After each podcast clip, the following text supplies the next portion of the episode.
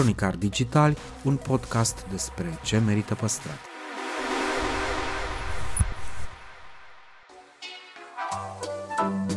Podcastul Cronicar Digital promovează patrimoniul cultural în rândul tinerilor, scuturând de praf și prejudecăți interacțiunea cu istoria și cultura. Între Heritage și Cool, invitații, vedete, influencer și experți vorbesc despre propriile preocupări și pasiuni. Ne dezvăluie ce e important pentru ei și ar dori să transmită mai departe, care este relația lor cu patrimoniul românesc și ce înțeleg prin patrimoniu personal, pe chill și fan, ca între prieteni. Moderatorul podcastului este jurnalista de cursă lungă Diana Popescu. Cu noi episoade în fiecare joi.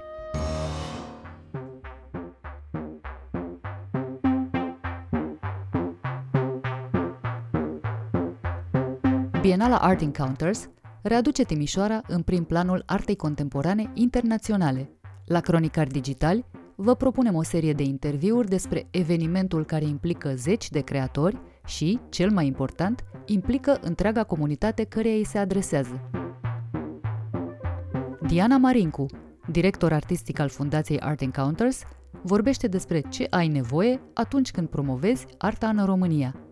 Întotdeauna la noi lucrurile bune se nasc dintr-un soi de noroc, chior, aliniere de planete și magie neagră. Deci, pur și simplu, este așa o întâmplare că lucrurile reușesc până la urmă să se pună pe roate și nu este neapărat o planificare solidă. Și ne reamintește că arta te provoacă să fii tu însuți. Cred că e și o încercare de a te încuraja să nu-ți fie teamă să ai propriile opinii, să gândești cu capul tău, să încerci să te bucuri de experiențe, să nu uiți că ești acolo efectiv să te bucuri de artă și nu doar să bifezi că ai văzut o expoziție și wow, cât ce-am reținut, repede, repede, dau examen mâine. Nu. Uh, e vorba și de un soi de să zicem, lejeritate de a te apropia de artă. Cred că asta e cel mai important. Interviu în secțiunea Cultura la purtător.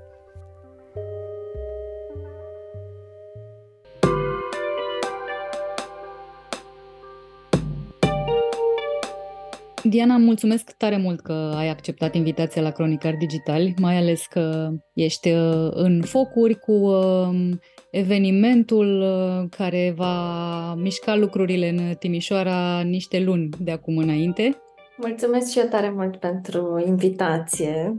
Uh, uite, aș vrea să facem un uh, mic exercițiu de imaginație la început. Dacă un turist străin sau chiar român, de ce nu, ar uh, ateriza pe 19 mai la Timișoara și ar vedea bannere cu Art Encounters, fără să fie auzit nimic despre asta înainte, ce ei spune, ce ar fi esențial să afle? Cred că ar trebui să afle că Bienal Art Encounters e și un punct de întâlnire, nu e doar despre arta contemporană și ceva care e complet, să zicem, într-o lume distinctă, artele vizuale, cum le numim noi, ci e ceva ce are legătură cu viețile noastre ale tuturor. Uh, Bienal Art Encounters e și o ocazie, uh, de fapt, de a te întâlni cu tine însuți, aș zice. Prin intermediul artiștilor și a felului în care reflectă ei realitatea, cartea, cred că Bienala înscenează și tipul acesta de întâlnire. De întâlnire cu tine însuți, dar și cu o comunitate de oameni din care simți că faci parte, căreia simți că îi aparții într-un fel. Și dacă e ceva ce cred că am reușit să realizăm în ultimii ani, apropo de Art Encounters, e tocmai sentimentul ăsta a unei comunități care, până la urmă, este legată de artă, arta contemporană, dar și de ceva mai mult de atât, aș zice.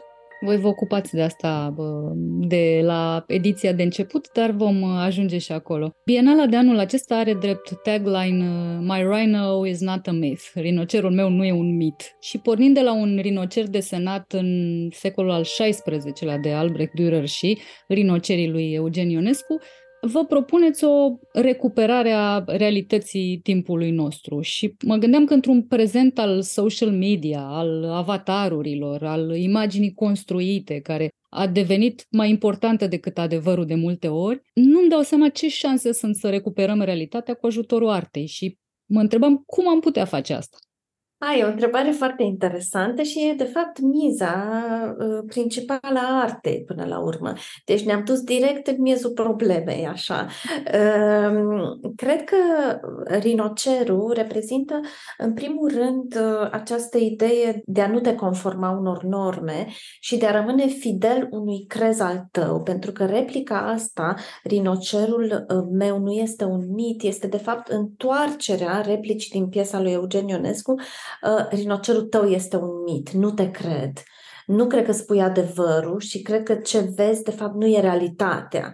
Iar rinocerul meu este un mit, este și un fel de apărare, să spunem, a unui crez al tău personal uh, și a unui crez care poate că, până la urmă, e legat și de o colectivitate dar o colectivitate care nu înseamnă neapărat conformismul social la care de multe ori suntem uh, expuși, să zicem.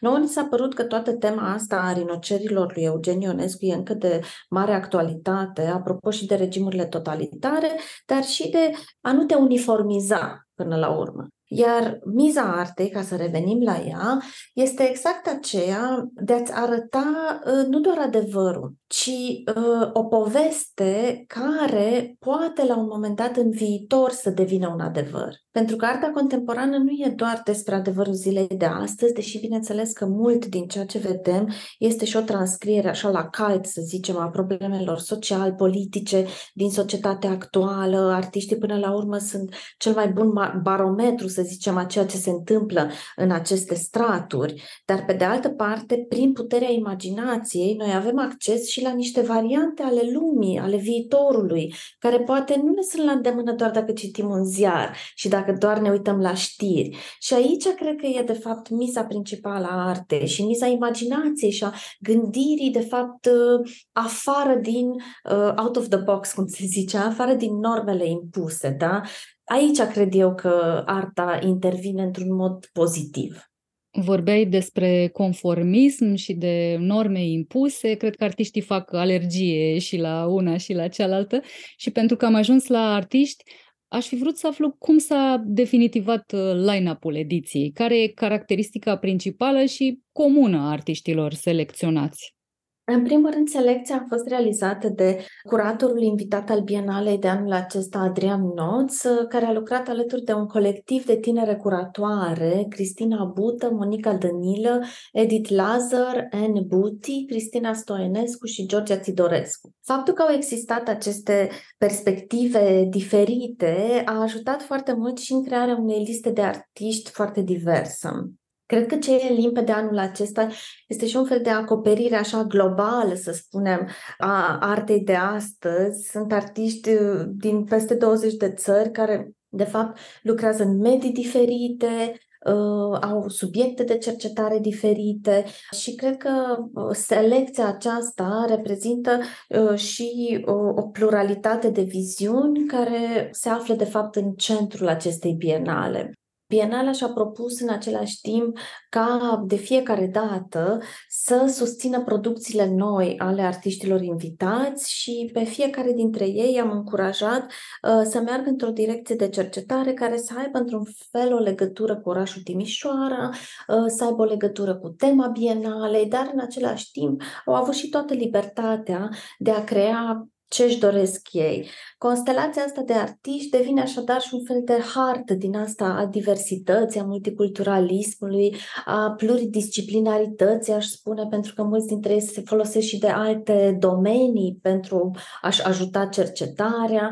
E și transistorică, uh, apropo de începutul discuției noastre și de uh, relevanța rinocerului lui Dürer, pentru că o să vedeți în cadrul bienalei inclusiv referințe la istoria artei care depășesc depășesc granițele astea temporale ale artei contemporane și față de alte ediții unde de obicei decupajul acesta istoric avea un statut separat, acum e îmbinat de fapt în întregul parcurs al expozițiilor și în felul ăsta constatăm că uh, lucrurile care sunt uh, uh aduse în discuție din perspectivă istorică nu sunt neapărat datate sau nostalgic uh, invocate, ci mai degrabă ne ajută să înțelegem prezentul. Deci avem toate aceste ancore diferite prin care putem să înțelegem ce se întâmplă astăzi și să înțelegem până la urmă și viitorul poate, poate mai bine. În același timp, Artiștii invitați la ediția din acest an uh, și-au și propus să petreacă mai mult timp la Timișoara decât de obicei. Unii dintre ei sunt aici deja de trei săptămâni,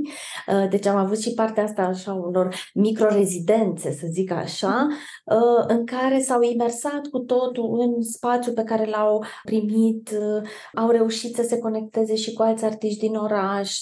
Deci toată partea asta de un soi de uh, împrietenire cu contextul, cred că s-a întâmplat foarte firesc.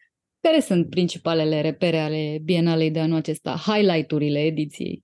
Uh, ce e diferit față de edițiile anterioare ar fi, de exemplu, colaborarea pe care am pus-o la punct cu Muzeul Național de Artă Contemporană din București, apropo de lucrarea artistului din Mexic, Carlos Amorales, în care va fi prezentată în sala de marmură, Black Cloud se numește lucrarea, în sala de marmură a MNAC-ului, ca parte a sezonului lor expozițional, care se va deschide la o săptămână după Bienală. Și la Timișoara, același Black Cloud, va deveni, de fapt, un reper așa nomad.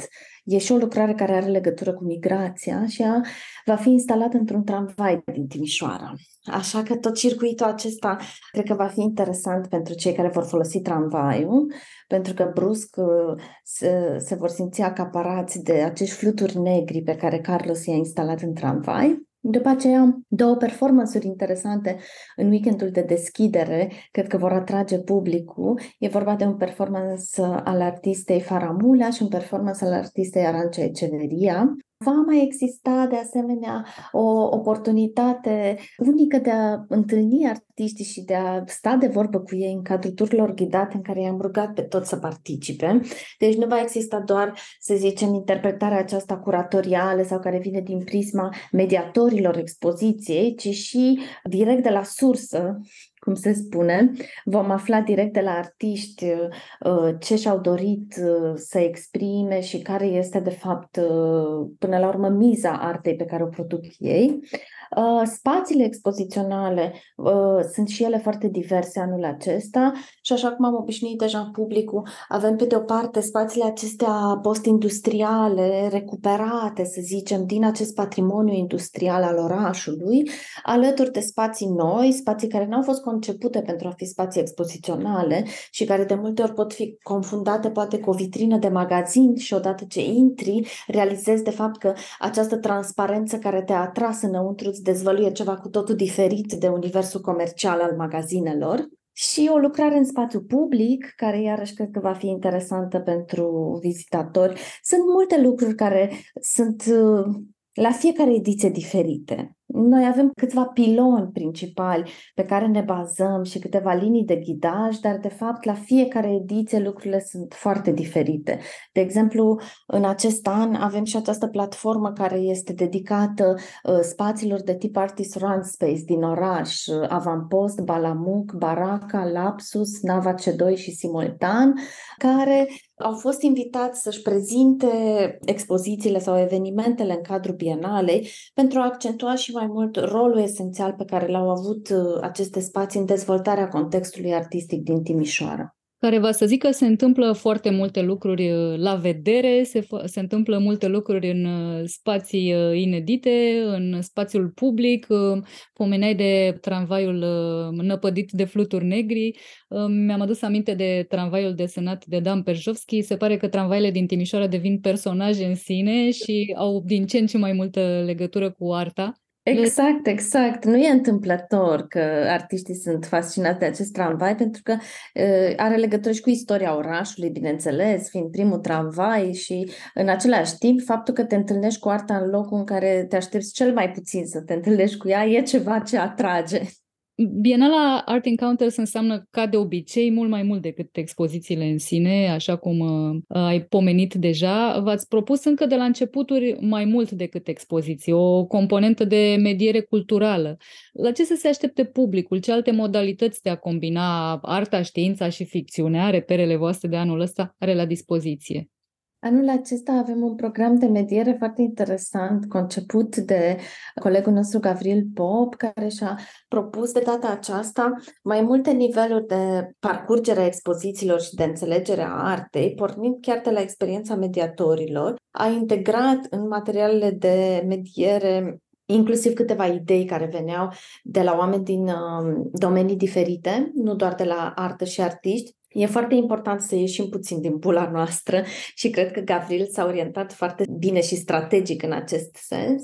Uh, după aceea, în momentul în care explorăm expozițiile, ca să nu fim depășiți de uh, cantitatea de artă pe care o vedem, uh, să nu ne simțim prea copleșiți, avem un fel de cărți de joc din care putem alege și care ne pot ghida pe un traseu sau altul. Deci nu e neapărat să asimilăm totul dintr-o dată. Important este să urmăm un traseu și mai ales o serie de întrebări. Nu ni se spune neapărat cum trebuie să privim, ce trebuie să facem, ci mai degrabă suntem ghidați de aceste posibile scenarii pe care le-a conceput Gavril împreună cu grupul cu care a lucrat și avem și o serie de materiale care pot fi ulterior luate acasă, pot fi consultate, pot fi completate chiar și mai târziu uh, și care se bazează foarte mult pe îmbinarea asta dintre experiența noastră personală și experiența pe care ți-o oferă arta la fața locului. Cred că e și o încercare de a te încuraja să nu-ți fie teamă să ai propriile opinii, să gândești cu capul tău, să uh, încerci să te bucuri de experiențe, să nu uiți că ești acolo efectiv să te bucuri de artă și nu doar să bifezi că ai văzut o expoziție și wow, cât ce am reținut, repede, repede,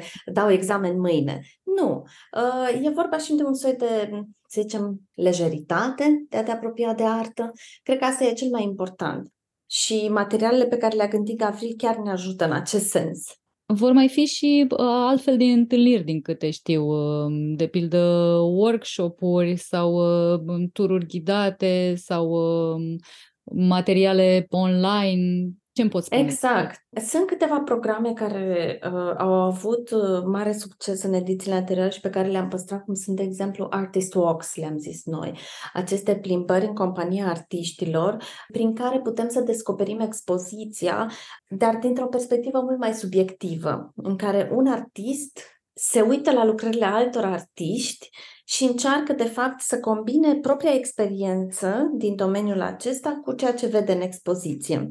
Iar aceste plimbări alături de artiști au fost, uh, într-adevăr, un succes la public. De cele mai multe ori au, au venit foarte mulți uh, vizitatori. Uh, mai sunt programele care sunt gândite în tandem cu alte asociații sau organizații din oraș, în care din nou încercăm să aducem și alte perspective asupra expozițiilor.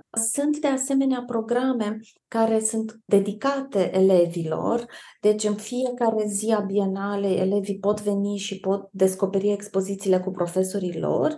Și acest program se numește My Art Encounters, e destul de veche, chiar de la prima ediție din 2015, când existau și acele pașapoarte de artă contemporană, care de data asta vor deveni un fel de fișe de lucru și inclusiv uh, fișe de colorat, care sunt foarte interesante. Mai avem, de exemplu, inclusiv propuneri din partea artiștilor, cum e Alina Cioară, artista din Timișoara, care a propus o serie de workshop-uri de, despre neuroplasticitate. Mai sunt, de asemenea, o serie de filme care vor fi proiectate la Cinema Victoria și care vor fi urmate de discuții. Asta și pentru că am constatat că filmul e un mediu care e mult mai popular și publicul din Timișoara chiar profită la maxim de redeschiderea vechiului cinematograf Victoria, unde se pot vedea filme de artă, se pot vedea filme mai interesante decât vedem de obicei. Uh, și atunci, acolo, în acel cadru, putem descoperi, să zicem, întâlnirea asta dintre film și artele vizuale, pentru că domeniile nu mai sunt atât de separate cum erau în trecut uh, și vor avea loc discuții ulterior. Și multe altele. Trebuie descoperite la locul faptei. Acum nu putem să le dezvăluim oamenilor chiar tot, să facă și ei uh, un pic de vânătoare de comori. Despre multe domenii de la noi, inclusiv uh, industriile creative, uh, se tot vehiculează faptul că lucrurile nu se fac așa cum se fac în țările la care ne uităm admirativ. Cât de adevărată e o astfel de frază în ceea ce privește industria de artă, piața de artă și, până la urmă, ce e de făcut pentru a intra în rândul lumii? Au, au, asta e o întrebare foarte dificilă. Întrebarea e simplă, răspunsul e dificil. Da.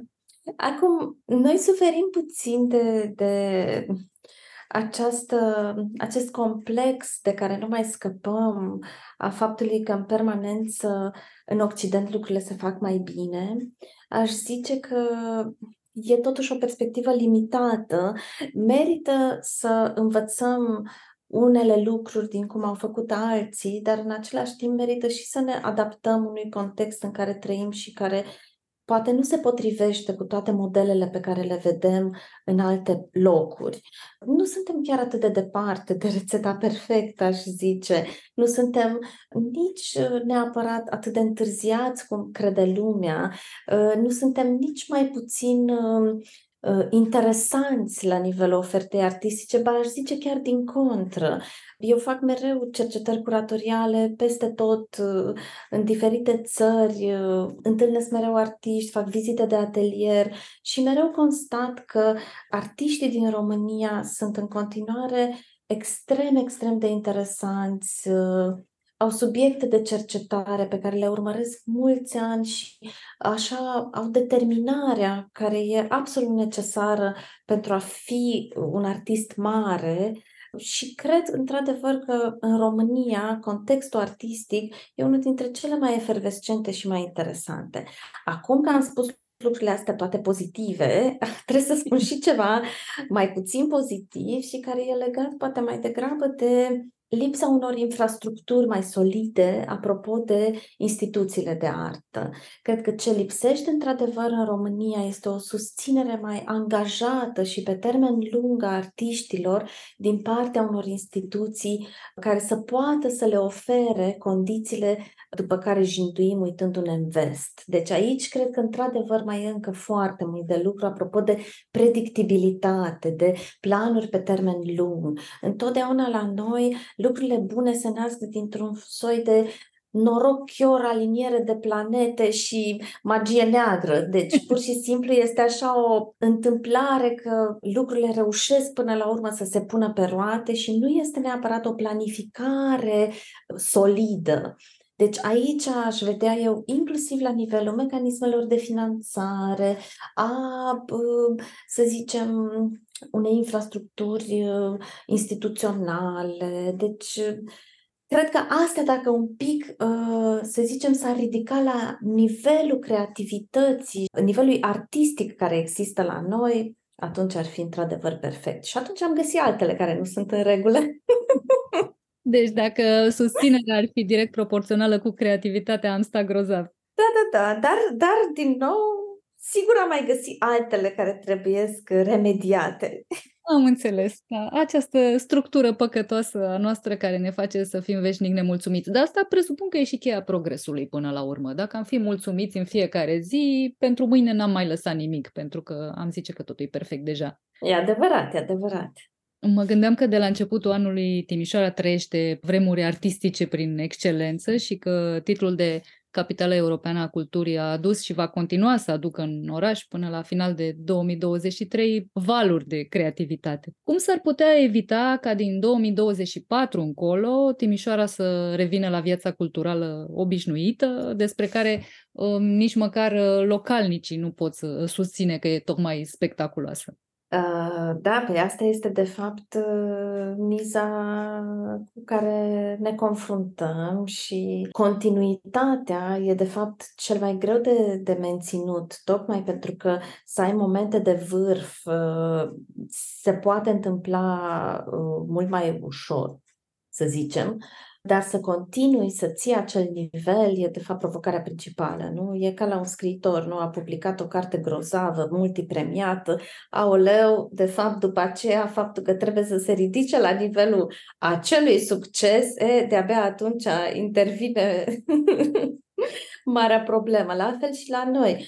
Dar cred că um, unul din mesajele care s-au transmis este că, uite, totuși suntem capabili să creăm această efervescență, să avem o ofertă culturală de calitate și la nivel foarte înalt, comparabil cu orice altă cultură majoră, să zic așa, spre care ne uităm noi uh, așa cu admirație, nu? Și pe care tot timpul invidiem că, uite, la ei se poate și la noi nu. Iar ideea asta că ne-am demonstrat că și noi putem să facem lucrul ăsta, uh, ar trebui pur și simplu să ne ridice miza și să ne ridice așteptările într-o măsură în care după aceea să nu mai revenim, să zicem, la un nivel mai scăzut, ci pur și simplu să încercăm pe mai departe ca și uh, să zicem, punțile pe care le-am construit în acest an și prieteniile profesionale uh, și colaborările și conexiunile să continue și după aceea, să nu devină un moment de excepție. Cred că asta e riscul unor proiecte de tipul ăsta în care se investesc brusc foarte mulți bani, este să capete acest uh, profil al unui moment de excepție și, uh, și nu a unei noi normalități. Deci dacă asta ar deveni noua normalitate, cred că totul va fi foarte bine mai departe. Dar asta vine din două puncte, cred. Pe de o parte, din, din perspectiva organizațiilor care propun oferta culturală și a presiunii din partea publicului, așteptărilor. Deci dacă publicul și-a ridicat așteptările și de acum numai asta va cere, atunci și noi vom fi obligați să-i dăm. Da, da, știi cum e, întotdeauna există acea scuză, domnule, noi am face, dar uh, nu avem susținere sau nu avem fonduri, uh, iată, capitală culturală, măcar acum au venit fonduri și s-a investit în asta. Poate că soluția ar fi, nu știu, să avem în fiecare an câte o capitală culturală europeană, o capitală culturală est-europeană, măcar ceva care să, să poată să adune și suficient entuziasm și destule fonduri pentru, pentru a face lucrurile să se întâmple la nivelul ăsta. Da, e adevărat. Asta e trist că, de fapt, noi funcționăm mai bine într-un spirit din ăsta de competiție cu alții decât într-o competiție cu noi înșine. Uh, dar aș zice că, totuși, lucrurile sunt pe drumul cel bun. Dacă ne uităm la progresul pe care l-a făcut Centrul de Proiecte din Timișoara, apropo de mecanismele de finanțare, de uh, toate resursele pe care le-au pus la dispoziția organizațiilor pentru a crește, adică sunt programe care se adresează și organizațiilor mici și a celor mai mari și a festivalurilor și a, cumva acoperind uh, o diversitate de profiluri culturale, asta ar fi important să se mențină mai departe, pentru că altfel există un dezechilibru în acest câmp al uh, culturii din oraș. Deci dacă există doar niște vârfuri care vor rămâne după aceea și organizațiile mici dispar, nu e bine deloc, pentru că de fapt e un ecosistem în care fiecare se susține susține pe celălalt. Deci eu cred foarte mult în diversitatea asta și niciodată nu o să avem într-adevăr o ofertă culturală interesantă acolo unde sunt doar una, două inițiative interesante. Îți trebuie tot timpul măcar trei ca, ca să existe o dinamică, ca să se creeze acea dinamică. Dar, așa cum spuneai, uh, poate că, în mod sigur, nu poate, timișorenii au prins gustul culturii la nivelul ăsta și la frecvența asta și vor cere ei mai mult, uh, vor bate la ușa administrației publice și a organizațiilor și artiștilor și vor spune, domnule, ne-am obișnuit uh, prost, ne-ați obișnuit cu un an plin de artă, noi vrem și de acum încolo artă, poate nu la nivelul ăla, dar mult mai mult decât era pe vremuri înainte de capitala culturală. Să sperăm că într-acolo vor merge lucrurile. De aceea și expozițiile care se mai întâmplă anul acesta, cum e expoziția Victor Brown, cu care s-a deschis Capitala Culturală, sau expoziția Brâncuș, care urmează în septembrie, cred că fiecare din ele setează acest tip de așteptări. Bine, până și prezența lui Adrian Ghenie, de care tot tu te-ai ocupat, e, e un lucru excepțional pentru oraș și pentru România, pentru că este foarte scump la vedere, cu ghilimelele de rigoare. Iată, se întâmplă lucruri care sunt absolut excepționale și sigur că nu au șansă să devină normă, e imposibil să, să cere asta, dar din când în când măcar să, să se mai uh, întâmple ceva care sclipește așa pe, pe cerul artistic mm. al orașului Asta ne dorim. Da, cu siguranță. Eu îmi aduc aminte cum era în Timișoara când eram eu în facultate. Nici nu visam la așa ceva, nici nu îndrăzneam să visez la, la ceva de genul ăsta, să vină la Timișoara artiști despre care am citit în cărți și pe care i-am învățat la școală. Nu, era ceva complet rupt de realitate. Și mă gândesc acum să și înțelegem ce privilegiu avem că se întâmplă lucrul ăsta acum uh, și să încercăm să profităm la maxim. Adică... Nu cred că există riscul banalizării unor astfel de, de întâmplări. Asta Sper! Nu, nu o să se plângă Timișoara, a, iar o expoziție în asta internațională, iar vine ceva de la Santa Pompidou, nu mai pot, m-am plictisit, nu. Nu o să se întâmple asta prea curând, dar uh, se întâmplă Art Encounters este bienală, sunt multe lucruri pe lângă. Vă țin pumnii să iasă totul așa cum ați plănuit și mulțumesc foarte tare pentru discuția asta. Mulțumesc și eu tare mult și așteptăm pe toată lumea începând cu 19 mai. Venim, venim cu siguranță.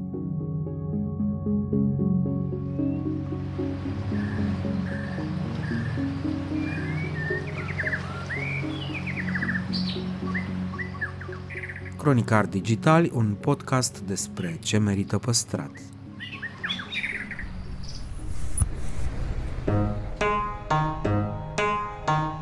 Ești pe o stradă uluitor de frumoasă, plină cu clădiri istorice în care visezi să locuiești sau măcar să mergi la job.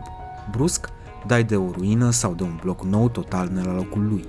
E realitatea din România pe care mulți oameni se străduiesc să o schimbe – urmărește rubrica Cine ascultă o casă, finanțată de Ordinul Arhitecților din România, prin timbrul de arhitectură. Află vești bune, povești cu case și zone ascultate și puse în valoare. La final puneți o dorință.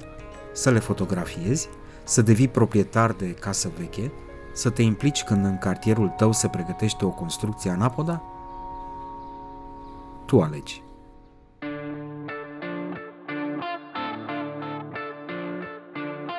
Cine ascultă o casă?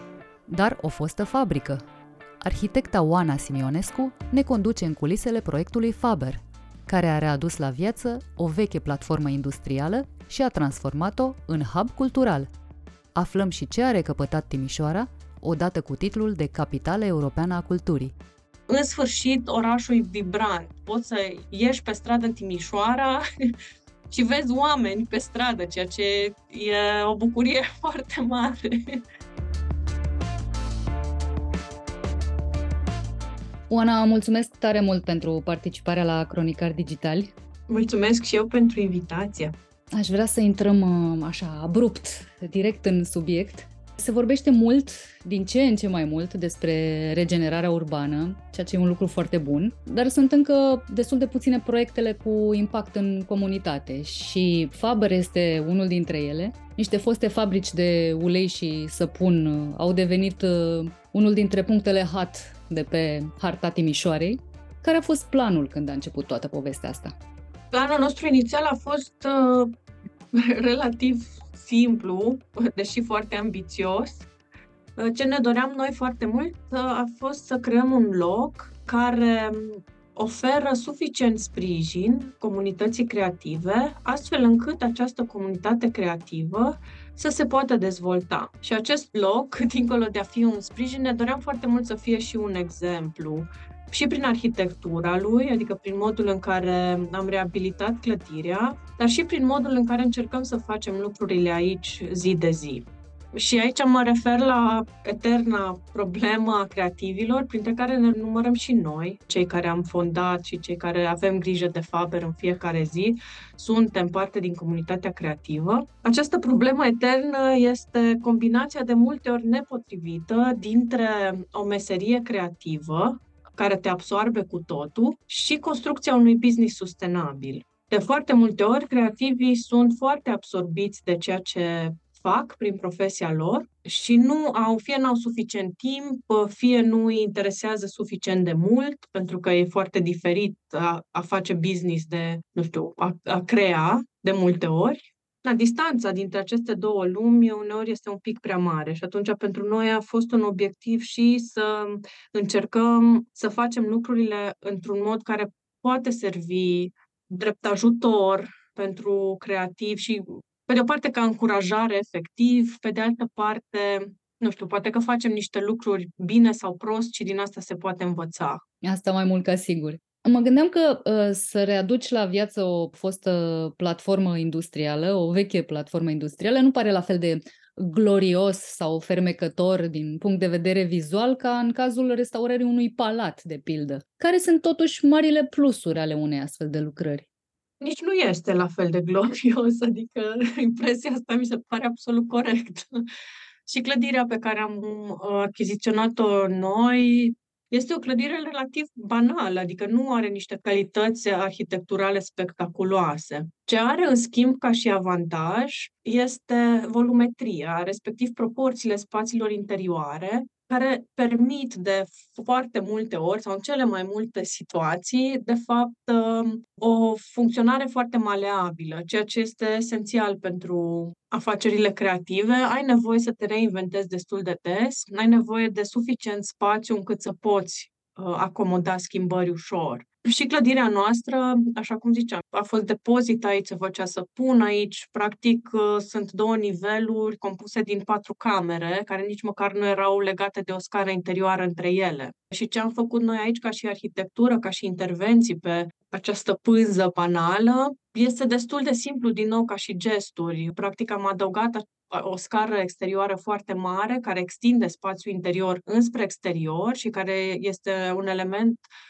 arhitectural um, mai spectaculos în comparație cu clădirea asta, uh, dar care are și un rol foarte important în um, modul în care folosim clădirea zi de zi. Este un spațiu foarte viu. Pe lângă această scară mai există două intervenții tactice în clădire. Una dintre ele este inserția unui tur, așa îi spunem noi, practic uh, pe una dintre traveile uh, din uh, casă am desfăcut planșeul și am inserat în loc de două spații trei, ceea ce a eficientizat un pic funcționalitatea clădirii, pe de o parte, dar pe de altă parte a și generat o dinamică ușor surprinzătoare uh, în contextul scării astea impresionante uh, care stă pe fațada din spate.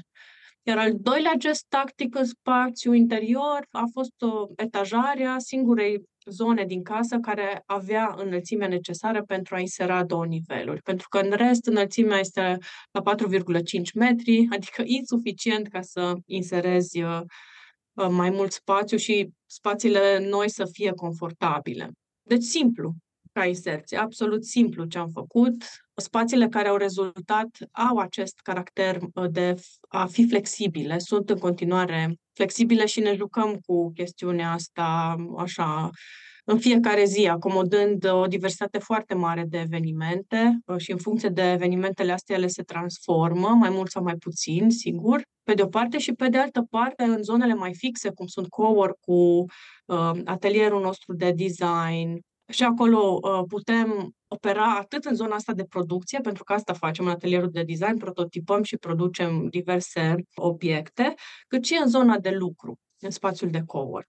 Dincolo de modificări structurale, de compartimentări, de funcții noi date spațiului, care e câștigul pentru comunitate? Ce se petrece exact la Faber? Ce fel de industrii creative și-au găsit locul aici?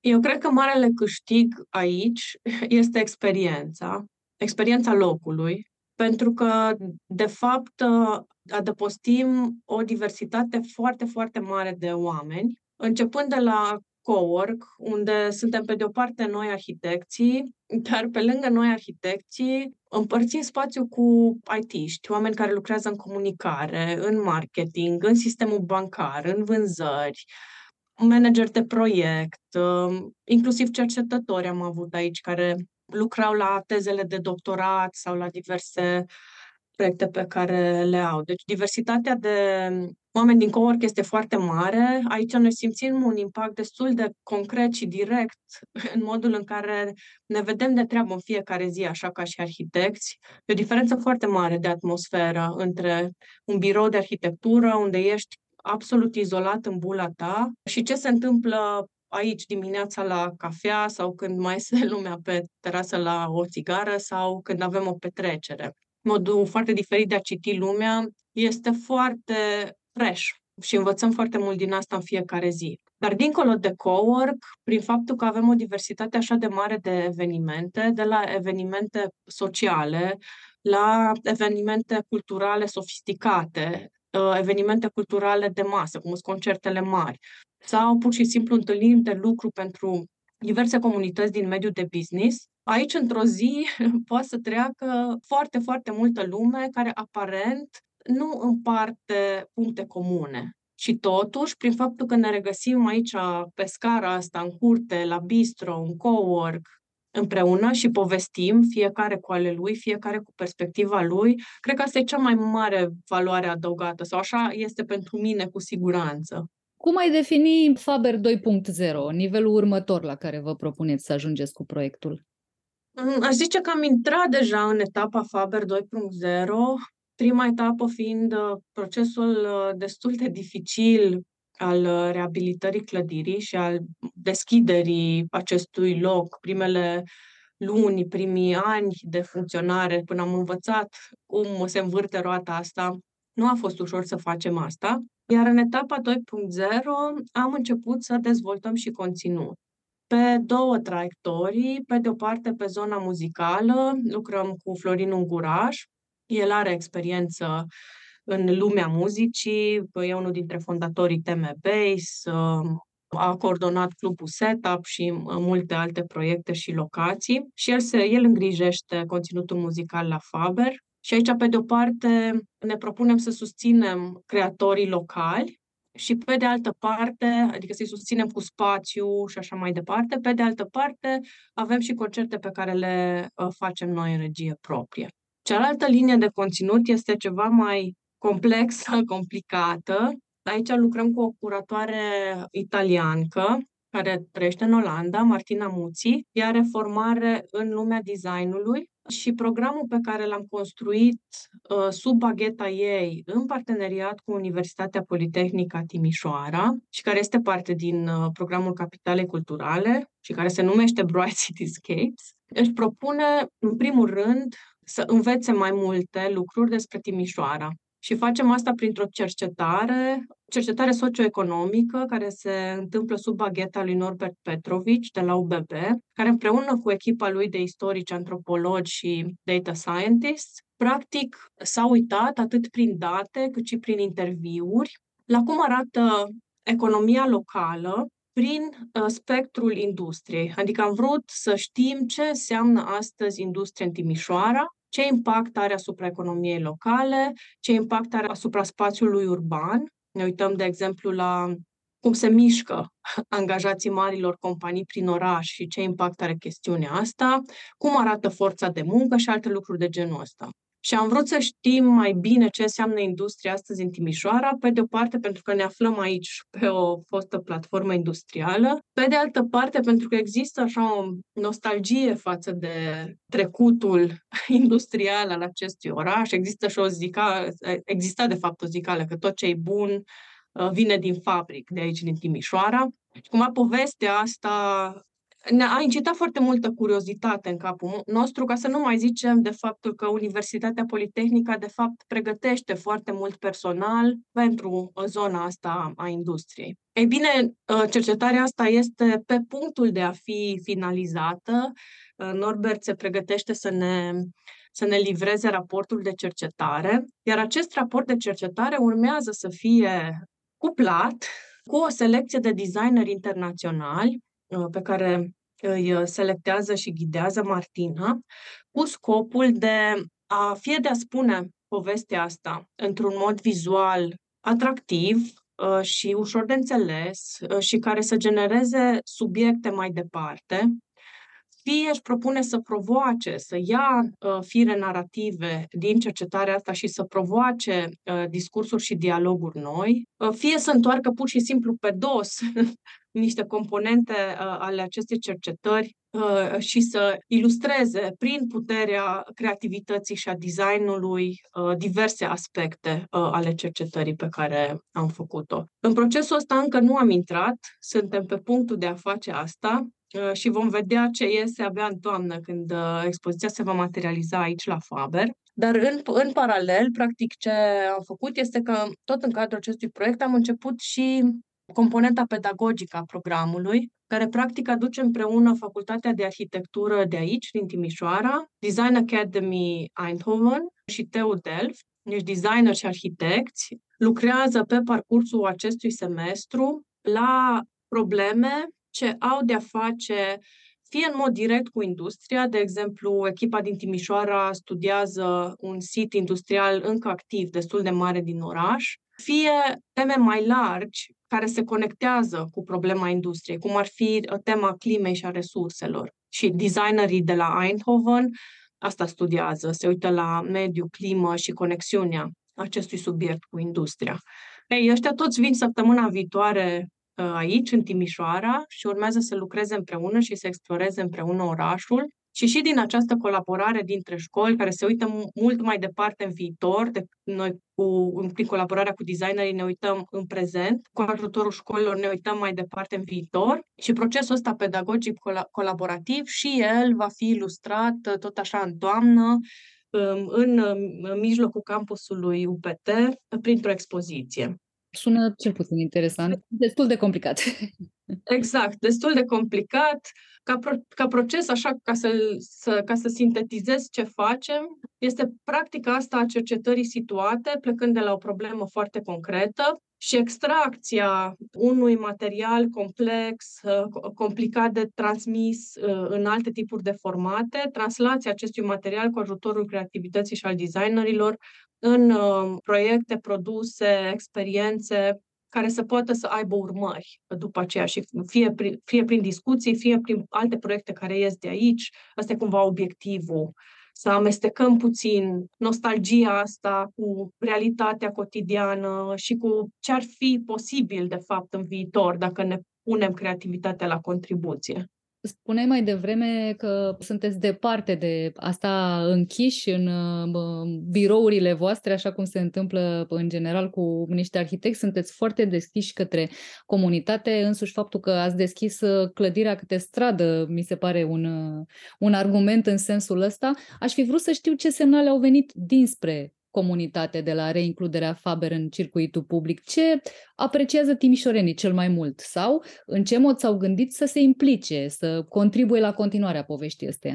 Aici ce aș spune este că avem foarte multe cereri uh, din partea comunității de a-i găzdui și găzduim foarte multe evenimente și cererile astea deja vin și în alte tipuri de formate. Ne scriu oameni care vor să fie voluntari în cadrul evenimentelor noastre, fie să facă fotografii sau să ne ajute cu alte lucruri. Și asta mi se pare foarte frumos, așa, cumva inițiativa celor din comunitate de a colabora cu noi. Îmi place foarte mult, uh, foarte mult treaba asta. Dincolo de asta, poate aș, cred că e important să menționez că Toată inițiativa noastră a suscitat uh, interesul vecinilor noștri, incinta în care ne aflăm noi, sigur, dincolo de cea nostru din ea, aparține celor de la Azur, practic cei care au inventat acest loc acum vreo 200 de ani. Tot ei îl dețin și acum nu se mai face industrie aici de mult timp.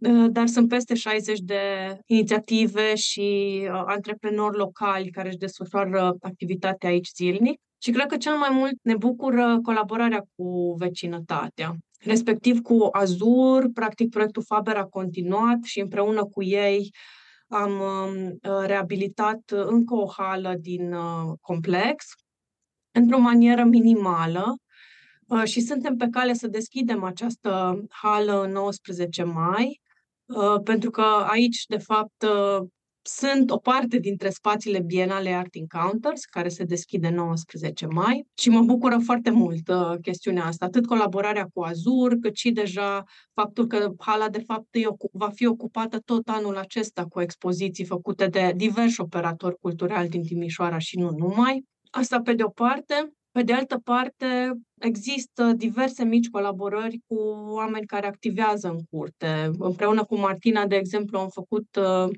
niște cămăși pentru târgul nostru de Crăciun, pentru Faberland, împreună cu o echipă de croitorese care lucrează aici în curte. Și tot așa, există colaborări mici de felul ăsta și cu oamenii din curte și asta mi se pare foarte fain. Mă bucură mult. Este foarte important să te înțelegi bine cu vecinii. Dacă ajungi să și colaborezi cu ei, e clar o poveste de succes. Da, da, tocmai de asta suntem așa de bucuroși, că reușim să nu doar să ne înțelegem, dar și să colaborăm, ceea ce, na, cred că este extraordinar. Centrul Faber a primit deja aprecierea specialiștilor, a câștigat premii naționale și internaționale. Există totuși ceva ce v-ați propus cu acest proiect și încă n-ați reușit? Da, foarte multe. Întotdeauna, na, fiind creativ, imaginația nu are limite. Adică noi ne imaginăm o grămadă de lucruri. Acum să se întâmple toate, asta durează destul de mult. Cred că ce aș menționa aici este viitorul lui Bright Cityscapes. Colaborarea asta cu Martina vrem să devină un, un proces consistent care se dezvoltă pe termen lung și care în anii următori să genereze inclusiv un program educațional care să livreze conținut din asta de înaltă calitate în formate neașteptate pe care nu le vedem acum așa de ușor în contextul nostru. Un alt vis de-al nostru este toată componenta asta de program muzical să devină mult mai solidă, pentru că curtea are un potențial foarte mare uh, de a fi folosit în acest sens, doar că în momentul de față este destul de dificil din punct de vedere antreprenorial să dezvolți conținut muzical complet independent și uh, din forțe proprii într-un mod care să fie și sustenabil. Și ne tot învârtim și ne gândim cum putem să facem asta mai bine în viitor. Deci um, planuri de viitor există așa și pentru viitorul apropiat și pentru viitorul foarte îndepărtat. Cu cei de la Azuri discutăm inclusiv despre cum putem dezvolta toată curtea asta pe termen lung, pentru că ne dăm seama, fiind așa de aproape de centru și având două situri industriale foarte mari, unul în stânga, unul în dreapta, suntem așa ca un ghimpe, ca un șoricel între doi elefanți. Uh, și și tema asta ne dă destul de mult de gândit, pentru că motivul pentru care noi am cumpărat clădirea și nu am închiriat-o este că ne-am dorit foarte mult să nu fim fragili pe termen lung și să putem construi pe termen lung. Atunci, inclusiv chestiunea asta a, a planifica pe termen lung ce se întâmplă în jurul tău împreună cu vecinii și este un obiectiv pentru noi la care lucrăm încă de la început. De când am început să reabilităm clădirea, deja am început să discutăm și cu vecinii ok, voi ce vreți să faceți aici pe termen lung? Cum putem colabora? Deci e așa ca un melting pot, o supă din asta care fierbe încet, dar continuu. O supă în care fierbi idei până la urmă. Da. Timișoara e capitala europeană a culturii anul ăsta, știm uh, deja toți, ne-am și convins uh, unii dintre noi la fața locului. Cum s-a schimbat orașul din 2017 uh, încoace când s-a vorbit pentru prima dată despre titlul ăsta? Au fost și suișuri și coborâșuri. Pentru noi, Faber, titlul ăsta a contat destul de mult. În opinia mea, este ingredientul care ne-a dat curajul, ne-a dat așa un bobârnac să sărim de pe balustradă.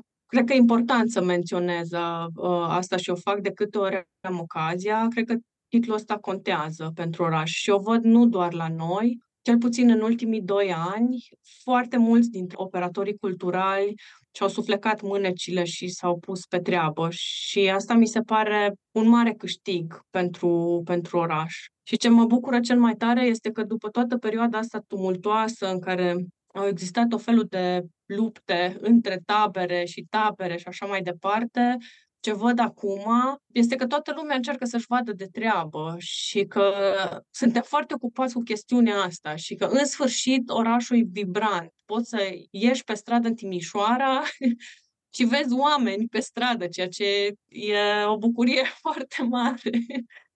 Sunt foarte multe evenimente de foarte bună calitate. Diversi operatori colaborează în diverse feluri pentru proiectele pe care le fac, se ajută unii pe alții. Mă rog, sigur că există și lucruri urâte în continuare, dar pe, pe mine lucrurile astea mă bucură și aici uh, aleg să-mi investesc energia. Dacă ne pierdem uh, timpul în continuu comentând de pe margine, cred că șansele să facem pași înainte sunt foarte mici. Așa că trebuie, cred că, să ne susținem reciproc și văd că se întâmplă asta și sunt foarte bucuroasă de, de asta. Păi a fost uh, miza perfectă. Probabil oamenii s-au gândit, dacă nici acum, când e orașul capitală culturală, nu ne apucăm de treabă și nu facem lucrurile să se întâmple, am pierdut trenul ăsta, altul nu mai prindem și poate că odată ce, ce ne-am urnit, o să ne fie mai ușor să, să continuăm să, să înaintăm. Da, așa este și foarte importantă perspectiva asta pe termen lung, că e, e foarte clar că anul ăsta e așa o, o șansă foarte mare, dar este și un moment efemer. Și dacă nu, dacă nu ne gândim puțin pe termen lung și ce, ce rămâne după, ce construim pentru 2024, 2025, cumva momentul ăsta efemer a fost degeaba. Da, presupun că oamenii uh, vor avea experiența asta a lucrurilor care deja le-au ieșit și vor spune, ok, suntem în stare, am făcut-o, hai să, hai să continuăm. Acum, firește că uh, vorbim de un an cu totul special, efemer, așa cum îi spui tu, în care sunt uh, finanțări neobișnuite, în care s-au deschis porți care până acum au stat ferecate, sunt o grămadă de oportunități care nu au existat până acum. Nu se știe ce se va întâmpla din 2024 încolo, dar uh, măcar uh, s-a câștigat know-how ăsta, s-au uh, punctat lucruri, s-au adăugat întâmplări foarte faine la, la CV și oamenii au căpătat măcar încredere că pot să facă ceva pentru oraș, că orașul e viu, cum spui tu, am fost acolo și am fost în martie, era destul de frig, ploua și totuși era plin pe străzi și în muzee și în galerii și în tot felul de locuri uh, neobișnuite. Dacă vorba ta în 2024 se întoarce orașul la starea lui uh, de dinainte, nu știu dacă e, e o lecție neapărat învățată. Da, 2024 va fi cu siguranță un an dificil. În primul rând pentru că nu vor mai, nu va mai exista capi- capacitatea asta de finanțare pentru proiecte de tipul ăsta. În al doilea rând pentru că e an electoral Mm, cred că va fi un an foarte greu. Sunt, sunt sincer foarte, foarte curioasă cum ne vom descurca la anul. Cred că, de fapt, ce se întâmplă la anul va fi o dovadă a cât de bine sau de rău ne-am descurcat în 2023. Ce facem în 2024, cred că asta, asta va tranșa lucrurile într-un fel sau altul, de fapt.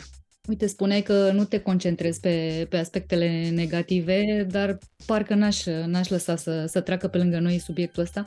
Pe lângă atât de multe lucruri faine care se petrec în Timișoara anul ăsta, pe lângă toate surprizele plăcute, am avut și surpriza neplăcută de a vedea zeci de clădiri vechi în stare deplorabilă, chiar și în centrul orașului și unele erau acoperite cu benere uriașe pentru, nu știu, probabil pentru a masca situația. De câte degete am avea nevoie ca să arătăm cu ele înspre responsabili? Oh, cred că de foarte multe degete. Nu avem suficiente membre. Pentru că problema cea mai mare cu reabilitarea clădirilor istorice este faptul că ele au fost foarte intens apartamentate la un moment dat. Și atunci, în foarte multe clădiri istorice, ai foarte multe apartamente, foarte mulți proprietari, ceea ce face foarte dificil, de fapt, reabilitarea, pur și simplu avem uh, prieteni apropiați care se chinuie pentru clădirea în care locuiesc ei să inițieze un astfel de proces de ani de zile și nu reușesc să facă asta.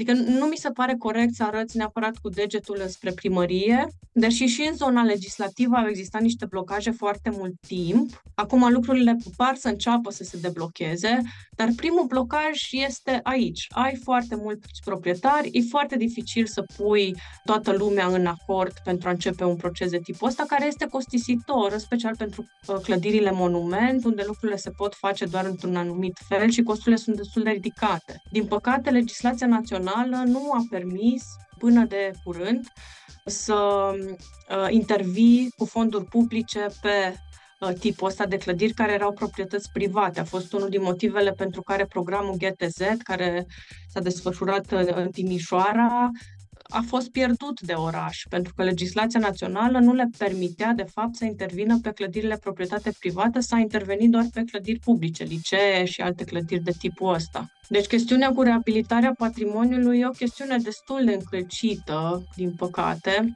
Cu toate astea, S-au reabilitat destul de multe clădiri uh, în Timișoara în ultimii ani, cel puțin raportat la patrimoniu foarte amplu de clădiri istorice pe care orașul are. A zice că situația nu este neapărat dezastruoasă, sigur că ar fi fost bine să fie reabilitate mult mai multe și ar fi fost foarte bine ca ideea asta a mentenanței clădirilor să fie ceva de care noi, în general, ca și comunitate, să avem mult mai multă grijă, dar, na, asta e situația.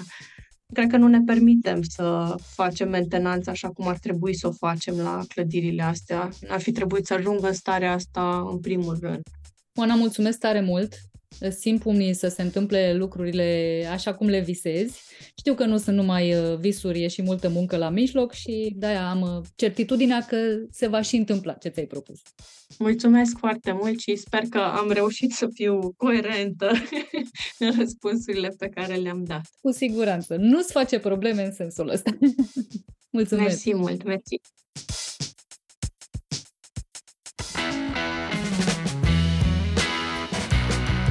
Cronicar Digital, un podcast despre ce merită păstrat.